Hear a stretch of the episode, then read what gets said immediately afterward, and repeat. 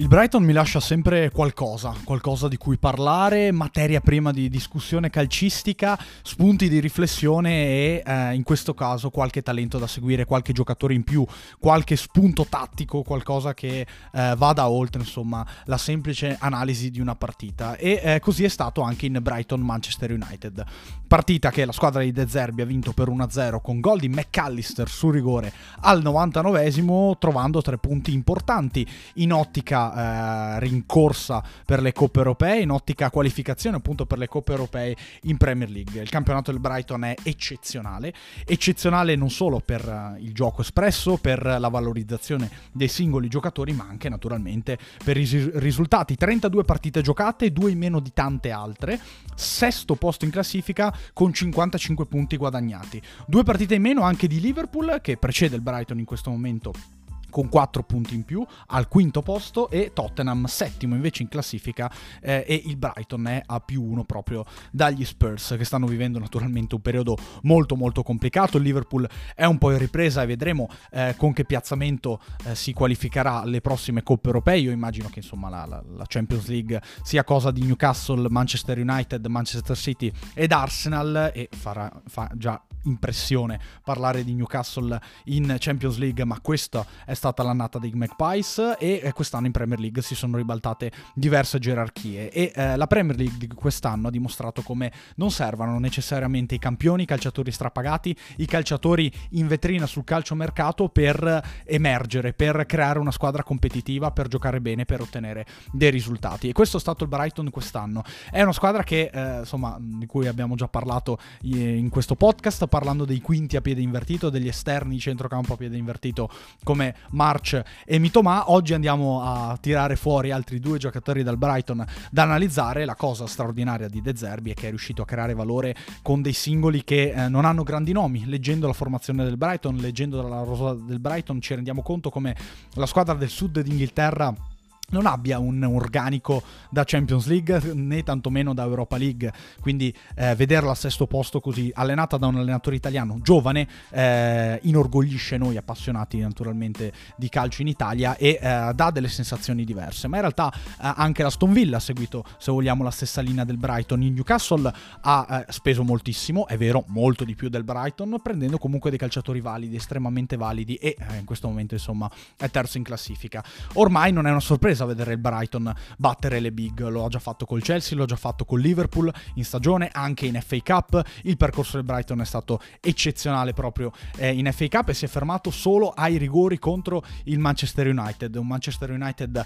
rabberciato dall'eliminazione in Europa League da qualche infortunato di troppo. Lo stesso United ieri, è, ieri comunque, anzi giovedì si è presentato al Diamex Stadium con una formazione rimaneggiata soprattutto per quanto riguarda la fase difensiva, ma è sempre il Manchester United è sempre eh, un, sono sempre i Red Devils, è sempre una squadra che eh, mira punta ai massimi traguardi in Premier League e non solo. Ieri lo United comunque ha avuto l'occasione per vincere la partita e di fatto si è mangiato eh, uno, un punto quantomeno nel finale con il fallo di mano di Luke Shaw che ha giocato eccezionalmente da difensore centrale per eh, le assenze già citate in difesa. Insomma, solo Lindelof insieme a Shaw e l'inglese si è adattato a fare il difensore centrale come ha già fatto in carriera proprio proprio con il Manchester United. Ma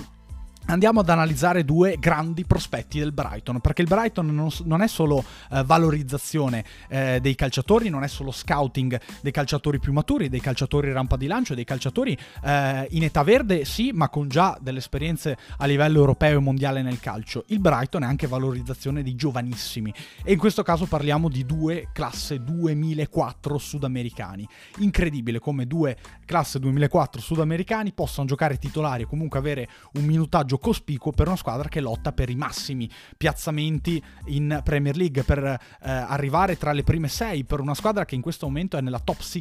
della Premier League. La Premier League è stata negli ultimi anni il campionato delle Big Six, quindi il campionato eh, dei grandi campioni, delle grandi squadre e soprattutto delle squadre rodate, delle sei squadre che teoricamente, potenzialmente avrebbero potuto vincere ogni anno il campionato. Ecco, il Brighton ha dimostrato esattamente il contrario. Ha dimostrato eh, e soprattutto è stato stata brava, mh, sia il reparto scouting che De Zerbi e il suo staff, eh, il Brighton è stato bravo a valorizzare questi tipi di giocatori, anche i talentini, anche i più piccoli, e davvero non era scontato. Primo talento che andiamo ad analizzare, Julio Enciso, 23 gennaio 2004, paraguaiano, 9 presenze con la nazionale maggiore, ex club Libertad, arrivato in estate dal Brighton. Il Brighton dunque l'ha, l'ha prelevato dal suo paese d'origine dove ha giocato comunque eh, già, eh, se non sbaglio, poco meno di un centinaio di presenze, comunque decine e decine di presenze con il club Libertad, che è certamente il club con più lustro in Paraguay. Certo, il calcio paraguayano è un calcio di terzo quarto livello, un calcio che anche in Sud America eh, non porta tante squadre a giocarsi la Coppa Libertadores, a giocarsi eh, la, eh, il sudamericano, ma eh, in ogni caso giocare per la squadra più importante eh, del tuo paese è, è, pur sempre qualcosa, che sia Paraguay, che sia Inghilterra, che sia Germania e quant'altro. Insomma, è inciso che è un 2004, il 24 gennaio ha già fatto questo, ha giocato il campionato di apertura, di clausura, eh, è stato coinvolto tantissimo, è entrato subito nei radar della nazionale con cui ha già quasi una decina di presenze e appunto è solo un 2004, quindi un'esperienza comunque considerevole data anche eh, obiettivamente la difficoltà del, del, Paraguay di portare appunto grandi squadre, di avere grandi squadre nel suo calcio, quindi un campionato poco competitivo, però intanto Inciso gioca con la nazionale maggiore e ha giocato con un club importante in patria, roba non da poco, con il Brighton però ha alzato sensibilmente il livello delle sue prestazioni, ha alzato sensibilmente l'intensità, eh, il calcio puro. E in questa stagione ha già collezionato 20 presenze in prima squadra dopo un apprendistato di quattro presenze in Premier League 2, quindi il campionato riserve delle squadre di Premier League, mettendo a segno due gol e servendo anche tre assist. Uno dei due gol di quest'anno è quello decisivo a Stanford Bridge, lo ricorderete eh, qualche settimana fa, gol di Enciso a Stanford Bridge contro il Chelsea nella vittoria per 2-1 del Brighton, una delle vittorie contro le big della squadra di De Zerbi e neanche poco, insomma. Quindi Enciso è esploso nel calcio mondiale, comunque nei radar del calcio mondiale eh, a livello di opinionisti, a livello di giornalismo in questa maniera, però eh, il Brighton eh, ci aveva già visto lungo da prima, sia quando giocava in Sud America e poi naturalmente nell'inserirlo gradualmente in prima squadra una volta arrivato in Inghilterra. Lui è di piede destro e una considerazione molto carina la possiamo fare anche sull'altro 2004 che vi voglio citare oggi, Facundo Buonanotte, perché lui invece è mancino, attenzione, è sudamericano come Julio Enciso, ma è argentino. 23 dicembre, a differenza di Enciso. Quindi sono due 2004, è vero, però in realtà hanno 11 mesi di differenza. Eh, buonanotte quasi un 2005, mentre Enciso si avvicina molto di più al, a, all'anno del 2003, naturalmente essendo nato a gennaio. Hanno 11 mesi di differenza. E quindi su Facundo Buonanotte eh, le statistiche, le impressioni sono ancora più calde, perché eh, è un calciatore ancora più giovane ed è un calciatore che ehm, a differenza di Enciso viene da un, un, background già più importante, quello del Rosario Central. Eh, ha giocato in prima squadra con il Rosario Central dopo aver fatto il percorso nel settore giovanile con l'Under 20 e sappiamo quanto Rosario sia la città del calcio non solo in Argentina ma a livello di Sud America e di mondo direi quindi è chiaro che eh, quando sentiamo un calciatore che proviene dal Rosario Central che proviene dal, calcisticamente da Rosario un po' ci emozioniamo un po' puntiamo gli occhi su di lui ha già sei presenze con la la nazionale under 20 argentina, ma non è stato convocato per il mondiale under 20 che si disputerà di fatto la prossima settimana. Tra dieci giorni inizierà, eh, anzi, forse qualcosina in più, insomma, un paio di settimane e ci siamo. Il mondiale under 20 partirà in Argentina, non più in Indonesia come prima, e appunto eh, l'Albiceleste ospiterà, dopo aver vinto il mondiale in Qatar, il mondiale under 20 in casa, che è una manifestazione incredibile, una manifestazione che eh, coinvolge tutti i più grandi talentini del calcio mondiale, ma non tutti a dire la verità, perché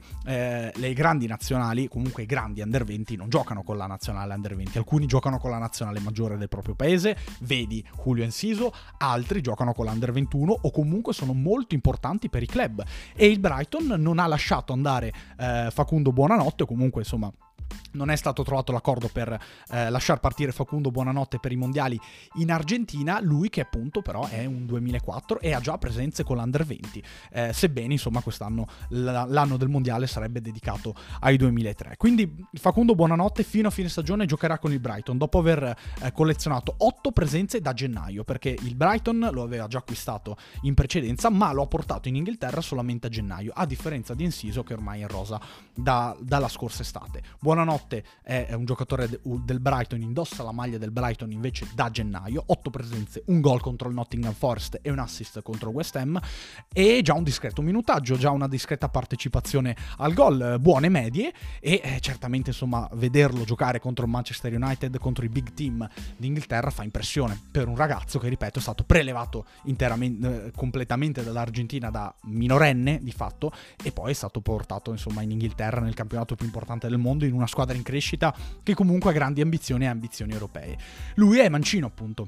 a differenza di Inciso. Allora li abbiamo visti entrambi in campo. Inciso trequartista centrale del 4-2-3-1 di De Zerbi con Mitoma largo da sinistra e lo stesso Buonanotte invece largo a destra. Poi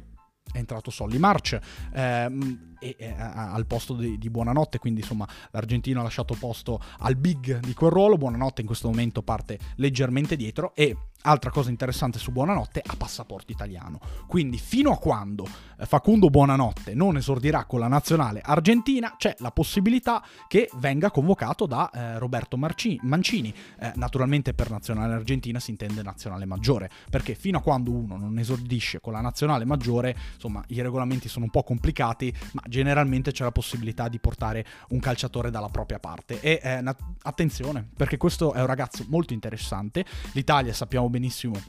sta eh, facendo un'operazione di scouting a livello di FIGC, a livello di eh, staff tecnico della nazionale maggiore per portare, portare, oriundi o comunque calciatori stranieri. Naturalmente insomma ci sono eh, contestazioni, ci, c'è chi è a favore, c'è chi è contro, ci sono varie pu- opinioni da questo punto di vista, ma m- mi preme sottolineare come effettivamente questo sia un calciatore nel giro eh, del, del, delle occhiate del, dello scouting dello staff di, di Mancini. Quindi eh, Facundo Buonanotte giocherà con l'Italia? Non lo so, intanto però non è stato convocato eh, con eh, la naz- nazionale Under 20. C'è una possibilità che venga convocato con la nazionale eh, maggiore argentina di Scaloni? Certamente sì, perché ormai è un giocatore che gioca a livello big e Scaloni quando convoca eh, porta con sé un, un plotone di calciatori, quindi anche 30-40 calciatori sotto la sua ala. Ehm, probabilmente insomma sarà eh, il, il, il suo tempo nelle prossime prossime convocazioni,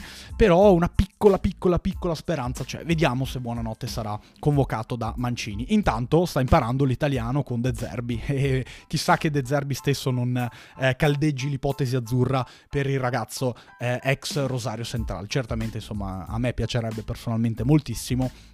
proprio perché è un calciatore di qualità, un calciatore che al di là del ruolo, al di là delle potenzialità, al di là dell'età, è un calciatore pronto potenzialmente, è un calciatore eh, da inserire nella lista delle convocazioni. Un altro mancino, un altro trequartista, un altro, un'altra mezza punta esterna, un po' come Baldanzi, un po' come Pafundi, insomma, eh, più qualità c'è meglio è, parliamoci chiaro, insomma, quindi eh, sì, non siamo scopertissimi in quel ruolo come siamo per esempio con il centravanti, però è lì, è lì, buonanotte lì e c'è una chance. Speriamo, speriamo bene per quanto riguarda l'Italia. A questo punto non posso far altro che ringraziarvi per avermi ascoltato e come al solito darvi appuntamento ad un prossimo podcast.